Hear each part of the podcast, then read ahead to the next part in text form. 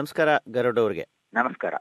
ವಾರದಿಂದ ವಾರಕ್ಕೆ ಮಹಾತ್ಮ ಗಾಂಧಿಯವರನ್ನ ಬಿಜೆಪಿ ಅಂದ್ರೆ ಭಾರತೀಯ ಜನತಾ ಪಕ್ಷದ ಅಧ್ಯಕ್ಷರಾದಂಥ ಅಮಿತ್ ಶಾ ಅವರು ಚತುರ್ ಬನಿಯಾ ಅಂತ ಕರೆದುಬಿಟ್ಟು ಅದು ವಿವಾದಕ್ಕೆ ಈಡಾಗಿದೆ. ಅಂದ್ರೆ ಇದು ಯಾವ ಹಿನ್ನೆಲೆಯಲ್ಲಿ ಇವ್ರು ಹೇಳಿದ್ರು? ಇದು ಏನಂತ ವಿವಾದ ಆಗಿರೋದು ಇದರಲ್ಲಿ? ಅಲ್ಲ ಒಂದ್ ಕಡೆಗೆ ಗಾಂಧಿ ಮತ್ತೆ ಅಂಬೇಡ್ಕರ್ ಅನ್ನ ಮೋದಿ ಅವರು ಬಿಜೆಪಿಯ ಒಂದು ಬ್ರ್ಯಾಂಡ್ ಅನ್ನೋ ರೀತಿಯಲ್ಲಿ ಕಾಂಗ್ರೆಸ್ನಿಂದ ಕಿತ್ಕೊಂಡು ತಗೊಳ್ತಾ ಇದ್ದಾರೆ. ಇನ್ನೊಂದ್ ಕಡೆಗೆ ಬಿಜೆಪಿ ಸ್ವಯಂ ಪಕ್ಷ ಅಂತ ಹೇಳೋದು ಅದು ಒಂದ್ ಕಡೆಗೆ ಇತ್ತಂಡವಾದದಲ್ಲಿ ಇದೆ. ಯಾಕಂದ್ರೆ ಯಾವ ಕಡೆಗೆ ಇರ್ಬೇಕು ಅನ್ನೋದು ಒಂದು ಸಮಸ್ಯೆ ಇದೆ. ಯಾಕಂದ್ರೆ ಅಲ್ಲಿ ಮೂಲಭೂತ ಸಮಸ್ಯೆ ಇದೆ. ಒಂದ್ ಕಡೆಗೆ ಆರ್ ಎಸ್ ಎಸ್ ಇದೆ ಇನ್ನೊಂದ್ ಕಡೆಗೆ ಬಿಜೆಪಿ ಇದೆ. ಆರ್ ಎಸ್ ಎಸ್ನ ಮೂಲದಿಂದ ಬಂದವರೇ ಬಹಳಷ್ಟು ಬಿಜೆಪಿಯಲ್ಲಿ ಇರೋದು. ಆ ತರ ಕಾರಣದಿಂದಾಗಿ ಈ ತರದ ಒಂದು ಇತ್ತಂಡವಾದ ಕಾಣುತ್ತಾ ಇದೆ ಅಂತ ಹೇಗೆ ಅಮಿತ್ ಶಾ ಅವರು ಹೇಳಿದ್ದು ಸಹಿತ ಅವರು ಬಹುಶಃ ಮುಂದೆ ಯಾವಾಗ್ಲೂ ಅದನ್ನ ನಿರಾಕರಿಸಬಹುದು ಅಂತ ಅಂದ ಅನ್ಸುತ್ತೆ. ಯಾಕಂದ್ರೆ ಗಾಂಧಿಯನ್ನ ಬಿಟ್ಕೊಡಕ್ಕಾಗಲ್ಲ ನಾವು ಅಂಬೇಡ್ಕರ್ ಅನ್ನ ಬಿಟ್ಕೊಡಕ್ಕಾಗಲ್ಲ. ಈ ಎರಡು ಮಹಾಶಕ್ತಿಗಳಿದೆಯಲ್ಲ ಒಂದು ಐತಿಹಾಸಿಕ ಮಹಾಶಕ್ತಿಗಳಿವೆ. ಅವನ್ನ ಯಾವುದೇ ಪಕ್ಷವನ್ನು ಬಿಟ್ಕೊಡೋದಕ್ಕೆ ಸಾಧ್ಯ ಆಗಲ್ಲ. ಆ ಕಾರಣಕ್ಕಾಗಿನೇ ಒಂದ್ ಕಡೆಗೆ ನಾವು ಮುಖ್ಯವಾಗಿ ಗಮನಿಸಬೇಕಾಗಿರೋದು ಕಾಂಗ್ರೆಸ್ನವರು ಅಂಬೇಡ್ಕರ್ ಅನ್ನ ಬಿಜೆಪಿ ಇಲ್ಲ ಮೋದಿ ಅವರು ಬಳಸ್ಕೋತಾ ಇದ್ದಾರೆ ಒಂದು ಸಹಿತ ಟೀಕೆ ಮಾಡ್ತಾ ಇದ್ದಾರೆ. ಆ ತರದ ಎಲ್ಲ ಅಭಿಪ್ರಾಯಗಳು ಒಂದ್ ಕಡೆಗಿದೆ. ಇನ್ನೊಂದ್ ಕಡೆಗೆ ಗಾಂಧಿಯನ್ನ ಗಾಂಧಿಯನ್ನು ಸಹಿತ ಅಂದ್ರೆ ಗಾಂಧಿಯ ಸ್ವರೂಪವನ್ನ ಅಂದ್ರೆ ಮೋದಿ ಅವರು ಚರಕ ಹಿಡಿದುಕೊಂಡು ಕೂತ್ಕೊಂಡಿರುವಂತ ಕ್ಯಾಲೆಂಡರ್ಗಳು ಆ ತರದ ಎಲ್ಲಗಳು ಇನ್ನೊಂದ್ ಕಡೆಗಿದೆ. ಆದ್ರೆ ಅದೇ ಪಕ್ಷದ ಅಧ್ಯಕ್ಷರು ಆ ತರದ ಒಂದು ಇತ್ತಂಡವಾದವನ್ನ ಮುಂದೆ ಇಡ್ತಾರಲ್ಲ ಅದು ಅಚ್ಚರಿ ಅನ್ಸುತ್ತೆ. ಇದರಲ್ಲಿ ಚತುರ್ಪನ್ಯ ಅಂತ ಹೇಳೋದು ಚತುರತೆಯನ್ನ ಹೊಗಳ್ತಾ ಇದ್ದಾರೆ ಅಂತ ಅರ್ಥ ಆಗೋದಿಲ್ವಾ? ಉತ್ತರ ಭಾರತದಲ್ಲಿ ಎರಡ ಅರ್ಥದಲ್ಲಿ ತಗೊಳ್ತೀವಿ ಅದನ್ನ. ಉತ್ತರ ಭಾರತದಲ್ಲಿ ನೀವು ಈಗ ಆ ಒಂದು ವರ್ಡ್ ಯೂಸ್ ಮಾಡಿದ್ರೆ ಅದಕ್ಕೆ ಎರಡ ಅರ್ಥ ಇದೆ. ಒಂದು ಸಕಾರಾತ್ಮಕ ಅರ್ಥ ಇದೆ ಇನ್ನೊಂದ್ ಕಡೆಗೆ ನಕಾರಾತ್ಮಕ ಅರ್ಥ ಇದೆ. ಆದ್ರೆ ಅಮಿತ್ ಶಾ ಅವರು ಹೇಳಿದ ಮಾಧ್ಯಮಗಳು ಇಲ್ಲ ಸಾಮಾಜಿಕ ಜಾಲತಾಣಗಳು ಸಹಿತ ಒಂದು ರೀತಿಯಲ್ಲಿ ನಕಾರಾತ್ಮಕವಾಗಿ ತೆಗೆದುಕೊಂಡಿರೋದು. ಸರಿ. ಇನ್ನೂ ಒಂದು ಒಂದು ಮುಖ್ಯ ಅಂಶವನ್ನ ನಾವು ಸೂಕ್ಷ್ಮವಾಗಿ ಗಮನಿಸಿದ್ರೆ ಇತ್ತೀಚಿನ ಬಿಜೆಪಿ ಮತ್ತು ಆರ್ ಎಸ್ ಎಸ್ನ ಒಂದು ಮೂಲ ತತ್ವ ಇದೆಯಲ್ಲ ಆ ತತ್ವದ ಹೊರತಾಗಿ ಒಂದು ಬೇರೆ ಒಂದು ಪ್ಯಾರಲಲ್ ಆಗಿ ಒಂದು ಅಂಶವನ್ನ ಹಿಡಿದುಕೊಂಡು ಅವರು ಬೆಳೆಸೋದಕ್ಕೆ ಪ್ರಯತ್ನ ಮಾಡ್ತಾ ಇದ್ದಾರೆ. ಒಂದ್ ಕಡೆಗೆ ಆರ್ ಎಸ್ ಎಸ್ ಎಸ್ರು ಸಹಿತ ಆ ತರದ ಮಾತುಗಳನ್ನ ಆಡ್ತಾ ಇದ್ದಾರೆ. ಇನ್ನೊಂದ್ ಕಡೆಗೆ ನರೇಂದ್ರ ಮೋದಿ ಅವರು ಸಹಿತ ಆ ಒಂದು ಸ್ವರೂಪವನ್ನ ಬದಲಾಯಿಸುವಂತಹ ಒಂದು ಪರಿಕಲ್ಪನೆ ಇದೆಯಲ್ಲ? ಆರ್ ಎಸ್ ಎಸ್ ಮತ್ತು ಬಿಜೆಪಿ ಅಂದ ತಕ್ಷಣ ಇದು ಇರುವಂತ ಒಂದು ಮೂಲಭೂತ ಕಲ್ಪನೆ ಇದೆಯಲ್ಲ? ಅದನ್ನ ಬದಲಾಯಿಸುವಂತ ಪ್ರಯತ್ನ ನಡೀತಾ ಇರೋದು. ಬಹುಶಃ ಅಮಿತ್ ಶಾ ಅವರು ಸಹಿತ ಒಂದು ಕಡೆಗೆ ಆ ತರದ ಒಂದು ಸಕಾರಾತ್ಮಕವಾದಂತ ಒಂದು ಮಾತು ಆಡಿದ್ರು ಸಹಿತ ಸ್ವೀಕರಿಸಿದವರು ಅದನ್ನ ನಕಾರಾತ್ಮಕವಾಗಿ ಸ್ವೀಕರಿಸಿದ್ದಾರೆ ಅಂತಂದ ಅನ್ಸುತ್ತೆ. ಯಾಕಂದ್ರೆ ನಾವು ಇಲ್ಲಿ ಮೋದಿ ಅವರು ಅಂಬೇಡ್ಕರ್ ಅವರ ಬಗ್ಗೆ ಮಾತಾಡಿದ್ರೆ ಅದನ್ನ ನಕಾರಾತ್ಮಕವಾಗಿ ಸ್ವೀಕರಿಸಲಾಗತ್ತೆ.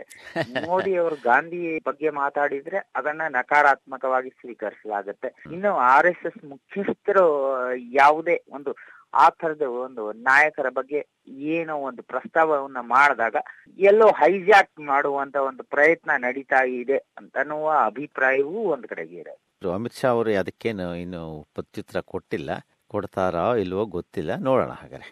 ಆಮೇಲೆ ಕರ್ನಾಟಕ ಬಂದ್ ವಿಫಲವಾಗಿದೆ. ಬಂದ್ ಕರೆಯೋ ಪ್ರಮೇಯ ಏನಂತದ್ದು ಇತ್ತು ವಿಷಯ ಅಂತ?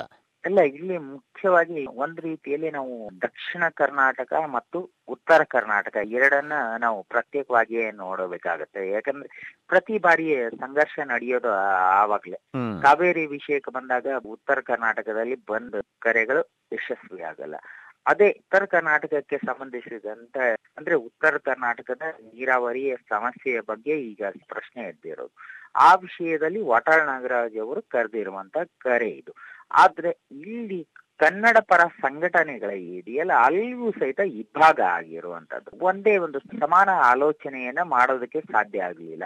ಆ ಕಾರಣಕ್ಕಾಗಿ ಈ ಬಂದ್ ವಿಫಲ ಆಗಿದೆ ಇಲ್ಲಿ. ಕರ್ನಾಟಕ ಬಂದ್ ವಿಷಯದಲ್ಲಿ ವಾಟಾಳ್ ನಾಗರಾಜ್ ಅವರ ಕರೆ ಇದೆಯಲ್ಲ ಅದು ಒಂದ್ ರೀತಿಯಲ್ಲಿ ಬಹಳಷ್ಟು ಸಮಸ್ಯೆಗಳನ್ನ ಒಟ್ಟಿಗೆ ಪಟ್ಟಿ ಮಾಡಿ ಬಂದ್ಗೆ ಕರೆ ನೀಡಿದ್ದು. ಒಂದ್ ಕಡೆಗೆ ಇಲ್ಲಿ ಮೇಕೆದಾಟು ಆ ತರದ ಎಲ್ಲ ಸಮಸ್ಯೆಗಳ ಬಗ್ಗೆ ಮಾತಾಡಿರೋದು ಉತ್ತರ ಕರ್ನಾಟಕದ ನೀರಿನ ಸಮಸ್ಯೆಗಳ ಬಗ್ಗೆ ಮಾತಾಡಿರೋದು ಆಮೇಲೆ ಬಹಳಷ್ಟು ಆ ತರದ ವಿಷಯಗಳನ್ನ ಎತ್ತಿಕೊಂಡು ಬಂದ್ಗೆ ಕರೆ ನೀಡಿರೋದು. ಆದ್ರೆ ಬಂದ್ಗೆ ಕರೆ ನೀಡಿದ ಸಂದರ್ಭದಲ್ಲಿ ಒಕ್ಕೋರಿಲಿನ ಧ್ವನಿ ಇದೆಯಲ್ಲ, ಅದು ಎಲ್ಲೋ ಒಂದ್ ಕಡೆ ಗಮನ ಆಗ್ತಾ ಇದೆ. ಯಾಕಂದ್ರೆ ಕರ್ನಾಟಕದಲ್ಲಿ ಎಲ್ಲೋ ಸಂಘಟನೆಗಳ ನಡುವಿನ ರಾಜಕೀಯ ಎಲ್ಲೋ ಒಂದ್ ಕಡೆಗೆ ಎದ್ದು ಕಾಣಿಸ್ತಾ ಇದೆ ಈ ವಿಷಯದಲ್ಲಿ. ಅಂದ್ರೆ ರಾಜಕೀಯ ಬೆಂಬಲ. ಆಮೇಲೆ ವರದಿಗಳು ಹೇಳ್ತಾ ಇವೆ ಅಕ್ಕಿನಲ್ಲಿ ಪ್ಲಾಸ್ಟಿಕ್ ಅಕ್ಕಿ ಮತ್ತು ಪ್ಲಾಸ್ಟಿಕ್ ಮೊಟ್ಟೆಗಳನ್ನ ಬೆರಕೆ ಮಾಡಿ ಮಾರ್ತಾ ಇದ್ದಾರೆ ಅಂತ. ಇದ್ರ ಬಗ್ಗೆ ವಿಧಾನಸಭೆಯಲ್ಲೂ ಒಂದಷ್ಟು ಗಲಾಟೆ ಕೂಡ ಆಗಿದೆ ಅಲ್ವಾ? ಹೌದೌದು ಈ ವಿಷಯದಲ್ಲಿ ರಾಜ್ಯ ಸರ್ಕಾರ ಬಹಳಷ್ಟು ಎಚ್ಚರಿಕೆಯಿಂದ ಬಹಳಷ್ಟು ಸೂಕ್ಷ್ಮವಾಗಿ ಪ್ರತಿಕ್ರಿಯೆಯನ್ನ ಕೊಟ್ಟಿರೋದು. ಯಾಕಂದ್ರೆ ನಾವು ಅಲ್ಲಿಯ ಮಾಧ್ಯಮ ಸಲಹೆಗಾರರು ಇದ್ದಾರೆ, ದಿನೇಶ್ ಮೈನ್ಮಟ್ಟು ಅವರು. ಅವರು ಸಹಿತ ಬಹಳಷ್ಟು ಎಚ್ಚರಿಕೆಯಿಂದ, ಬಹಳಷ್ಟು ಸಾಮಾಜಿಕ ಜಾಲತಾಣಗಳಲ್ಲಿ ಬಹಳಷ್ಟು ಹೇಳಿಕೆಗಳನ್ನು ಕೊಟ್ಟಿದ್ರು. ಇದು ಒಂದು ರೀತಿಯಲ್ಲಿ ಭ್ರಮೆಯ ಸ್ವರೂಪ ಅಂತಂದು ಆ ತರದ ಯಾವುದೇ ಒಂದು ಘಟನೆ ಇಲ್ಲ ಅಂತಂದು. ಯಾಕಂದ್ರೆ ಒಂದ್ ಕಡೆಗೆ ಪ್ಲಾಸ್ಟಿಕ್ ಅಕ್ಕಿ ಅನ್ನೋದನ್ನ ನಾವು ಪರಿಷ್ಕರಣೆ ಮಾಡಿದೀವಿ. ಮತ್ತೆ ಅದ್ರ ಬಗ್ಗೆ ತನಿಖೆಯನ್ನ ನಡೆಸಿದೀವಿ. ಲ್ಯಾಬ್ಗಳಿಗೆ ಕಳಿಸಿ ಪರೀಕ್ಷೆ ಸಹಿತ ನಡೆದಿದೆ. ನಿರಂತರವಾಗಿ ಆ ತರದ ಬಗ್ಗೆ ಗಮನ ಇಟ್ಟು ಇದ್ದೀವಿ ಅನ್ನೋದು. ಇದು ಒಂದ್ ರೀತಿಯಲ್ಲಿ ಊಹಾಪೂಹ ಅಂತಂದು ಸ್ಪಷ್ಟವಾಗಿ ಕಾಣಿಸ್ತಾ ಇದೆ. ಆದ್ರೆ ಇಲ್ಲಿ ಮುಖ್ಯವಾಗಿ ಗಮನಿಸ್ಬೇಕಾಗಿರೋದು ಚೀನಾವನ್ನ ಟಾರ್ಗೆಟ್ ಮಾಡಿ ಈ ತರದ ಊಹಾಪೋಹ ಹರಡ್ತಾ ಇರೋದು. ಚೀನಾದಿಂದ ಈ ತರದ ಅಕ್ಕಿ ಮತ್ತು ಮೊಟ್ಟೆ ಆ ತರದ ಎಲ್ಲ ಆಹಾರ ಪದಾರ್ಥಗಳಲ್ಲಿ ವಿಷ ಬೆರೆಸುವಂತ ಒಂದು ದುಷ್ಕೃತ್ಯವನ್ನ ಚೀನಾ ಮಾಡ್ತಾ ಇದೆ ಅಂತ ಅನ್ನೋ ಒಂದು ಬಲವಾದ ಒಂದು ಅಭಿಪ್ರಾಯವನ್ನ ಬೆಳೆಸೋದಕ್ಕೆ ಪ್ರಯತ್ನ ನಡೀತಾ ಇದೆ. ಅದು ಮುಖ್ಯವಾಗಿ ಸಾಮಾಜಿಕ ಜಾಲತಾಣಗಳ ಮೂಲಕ ಈ ನಡೀತಾ ಇರೋದು. ಅಲ್ಲಿಯಿಂದನೇ ಮಾಧ್ಯಮಗಳು ಆ ಅಂಶಗಳನ್ನ ಎತ್ತಿಕೊಂಡು ಚರ್ಚೆಯನ್ನ ಮಾಡ್ತಾ ಇರೋದು. ಅದರಲ್ಲಿ ಉತ್ತರ ಭಾರತದ ಕೆಲವು ಸಾಮಾಜಿಕ ಜಾಲತಾಣದ ಬಳಕೆದಾರರು ಇದ್ದಾರೆ. ಅವರು ಆ ತರದ ಅಭಿಪ್ರಾಯಗಳನ್ನ ಬಹಳಷ್ಟು ಬಲವಾಗಿ ಬಿಂಬಿಸೋದಕ್ಕೆ ಪ್ರಯತ್ನ ಮಾಡ್ತಾ ಇದ್ದಾರೆ.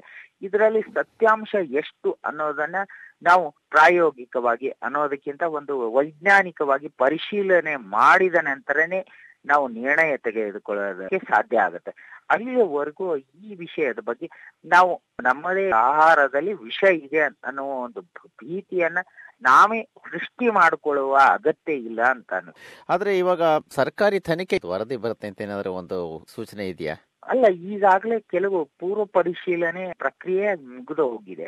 ಆದ್ರೆ ಇನ್ನೂ ಸಹಿತ ಅದಕ್ಕೆ ಸಂಬಂಧಿಸಿದಂಗೆ ರಾಜ್ಯ ಸರ್ಕಾರ ಆ ವಿಷಯದಲ್ಲಿ ಬಹಳಷ್ಟು ಪರಿಶೀಲನೆಯನ್ನ ನಡೆಸ್ತಾ ಇದೆ. ಆ ನಿಟ್ಟಿನಲ್ಲಿಯೇನೆ ಈ ಒಂದು ಚರ್ಚೆ ಗಂಭೀರ ಸ್ವರೂಪವನ್ನು ಪಡೆದುಕೊಂಡಿರೋದು. ಇವಾಗ ಏನೇ ಆಗ್ಲಿ ಪ್ಲಾಸ್ಟಿಕ್ ಅಕ್ಕಿ ಇರಬಹುದು ಆದರೆ ಅದನ್ನ ಯಾರ ತಂದು ತೋರಿಸಿದಾರಾ ಅದನ್ನ ಪ್ರದರ್ಶಿಸಿದಾರಾ ಅಥವಾ ಸುಮ್ಮನೆ ಊಹಾಪೋಹಗಳಲ್ಲೇ ನಡೀತಾ ಇದೆಯಾ ಇದು ಅಂತ?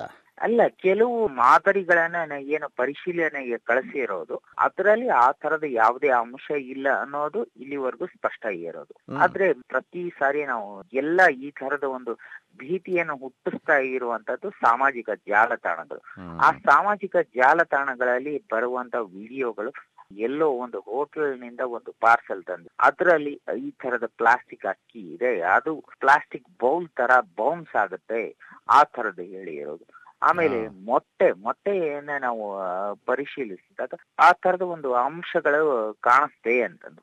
ಆದ್ರೆ ಅದಕ್ಕೆ ಮೂಲ ಬೆಲೆ ಮತ್ತು ಅದಕ್ಕೆ ಅಗತ್ಯ ಇರುವಂತ ಉತ್ಪಾದನಾ ವೆಚ್ಚ ಈ ಎರಡನ್ನು ನಾವು ಪರಿಶೀಲಿಸಿದಾಗ ಬಹಳಷ್ಟು ಇದು ಎಲ್ಲೋ ಒಂಥರ ಸೋಜಿಗವಾಗಿ ಕಾಣಿಸುತ್ತೆ. ನೋಡೋಣ ಅದಷ್ಟೇ ಸೋಜಿಗವಾಗಿ ಇರೋದಾದ್ರೆ ಪರವಾಗಿಲ್ಲ.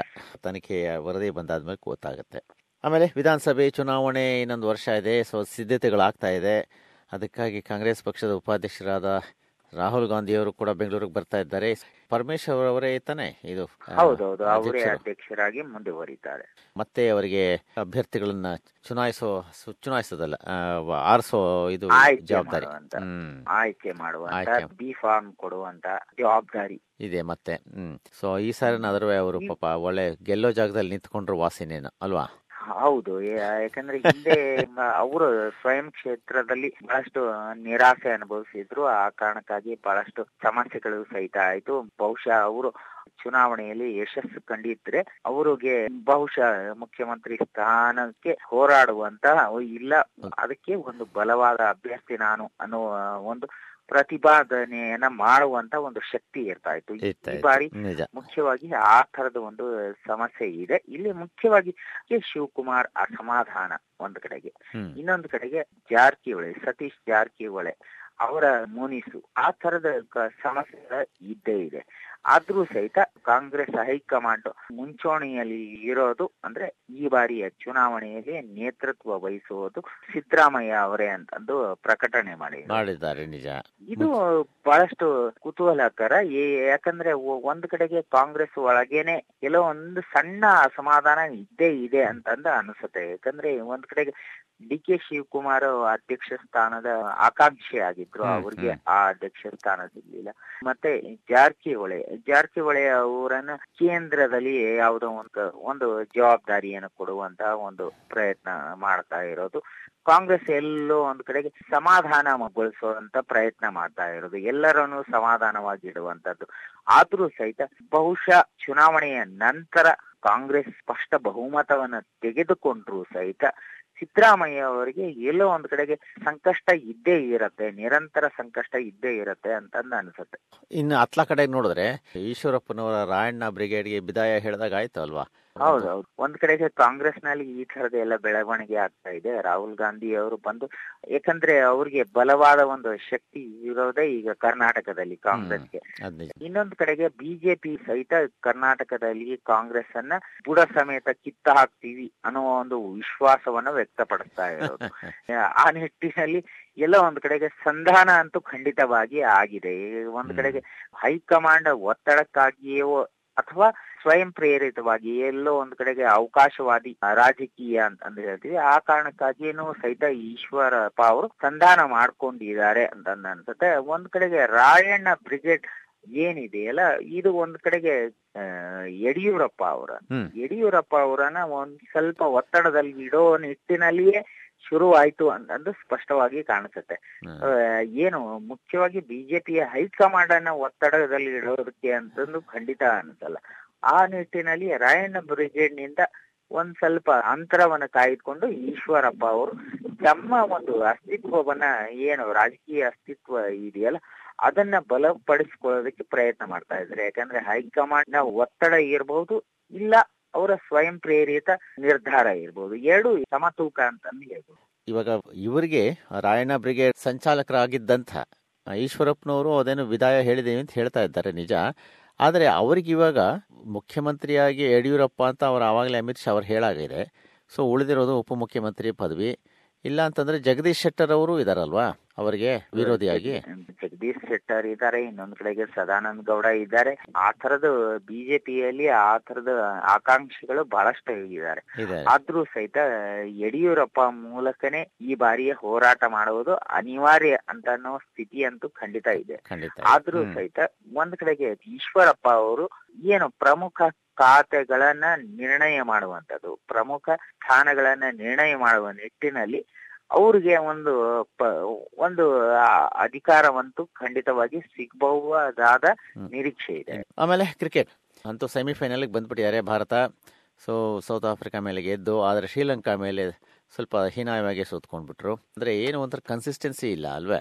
ಅಲ್ಲ ಇಲ್ಲಿ ಬ್ಯಾಟಿಂಗ್ ವಿಷಯದಲ್ಲಿ ನಾವು ಆ ತರದ ಒಂದು ಕನ್ಸಿಸ್ಟೆನ್ಸಿ ಬಗ್ಗೆ ಅನುಮಾನ ಪಡುವಂಗಿಲ್ಲ. ಆದ್ರೆ ಬೌಲಿಂಗ್ ವಿಭಾಗದಲ್ಲಿ ನಾವು ಆ ತರದ ಒಂದು ಬಲವಾದ ಒಂದು ಪ್ರದರ್ಶನವನ್ನ ಕಾಣಿಸ್ತಾ ಇಲ್ಲ.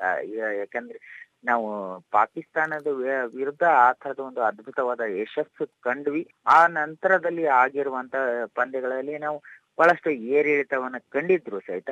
ದಕ್ಷಿಣ ಆಫ್ರಿಕಾ ವಿರುದ್ಧದ ಒಂದು ಚೇಸಿಂಗ್ ಇದೆಯಲ್ಲ, ಆ ಚೇಸಿಂಗ್ ಅನ್ನ ನಾವು ಎಷ್ಟು ಯಶಸ್ವಿಯಾಗಿ ಗುರಿ ಮುಟ್ಟಿದ್ವಿ ಆ ನಿಟ್ಟಿನಲ್ಲಿ ಹೆಮ್ಮೆ ಪಡ್ಬೇಕಾಗಿರುವಂತದ್ದು ನಮಗೆ ಯಾಕಂದ್ರೆ ನಾವು ಚಾಂಪಿಯನ್ಸ್ ಚಾಂಪಿಯನ್ಸ್ ಟ್ರೋಫಿಯಲ್ಲಿ ಹಿಂದೆ ಗೆದ್ದಿರುವಂತವರು ಈ ಬಾರಿಯೂ ಸಹಿತ ಆ ನಿಟ್ಟಿನಲ್ಲಿ ಬಹಳಷ್ಟು ದಿಟ್ಟ ಹೆಜ್ಜೆಯನ್ನ ಇಟ್ಟುಕೊಂಡು ಮುಂದೆ ಸಾಗಿದೀವಿ ಅಂತ ಅನ್ಸುತ್ತೆ. ಯಾವತ್ತು ಸೆಮಿಫೈನಲ್ ಆಡ್ತಾ ಇರೋದು? ಬುಧವಾರವರೆಗೂ ಕಾಯ್ಬೇಕು. ಬುಧವಾರದವರೆಗೂ. ಬುಧವಾರದ ಪ್ರಿವ್ಯೂ ಡೇ ಅಂತ ಹೇಳ್ತೀವಲ್ಲ ಪ್ರಿವ್ಯೂ ಡೇ ಒಂದು ಅದ್ಭುತವಾದಂತ ರೋಮಾಂಚನ ಸಿಗುವಂತದ್ದು ದಿವಸ.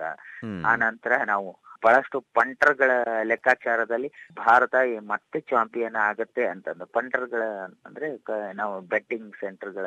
ಲೆಕ್ಕಾಚಾರದಲ್ಲಿ ಬಹಳಷ್ಟು ನಿರೀಕ್ಷೆ ಇರೋದು ಭಾರತ ಮತ್ತೆ ಚಾಂಪಿಯನ್ ಆಗತ್ತೆ ಅಂತ ಓಕೆ ನಿರೀಕ್ಷೆ ಇಟ್ಕೊಳ್ಳೋಣ. ಅಂದ್ರೆ ಆಶಾಭಾವನೆ ಇರೋದು ಬೆಟರ್ ಅಲ್ವೇ? ಸೊ ನೋಡೋಣ ಹಾಗಾದ್ರೆ ಮುಂದಿನ ವಾರ ಎಷ್ಟೊತ್ತಿಗೆ ಗೊತ್ತಾಗಿರುತ್ತೆ. ಸರಿ ಗರುಡವ್ರೆ ಇಷ್ಟು ವಿಷಯ ತಿಳಿಸಿದ್ದಕ್ಕೆ ಧನ್ಯವಾದಗಳು. ನಮಸ್ಕಾರ. ನಮಸ್ಕಾರ.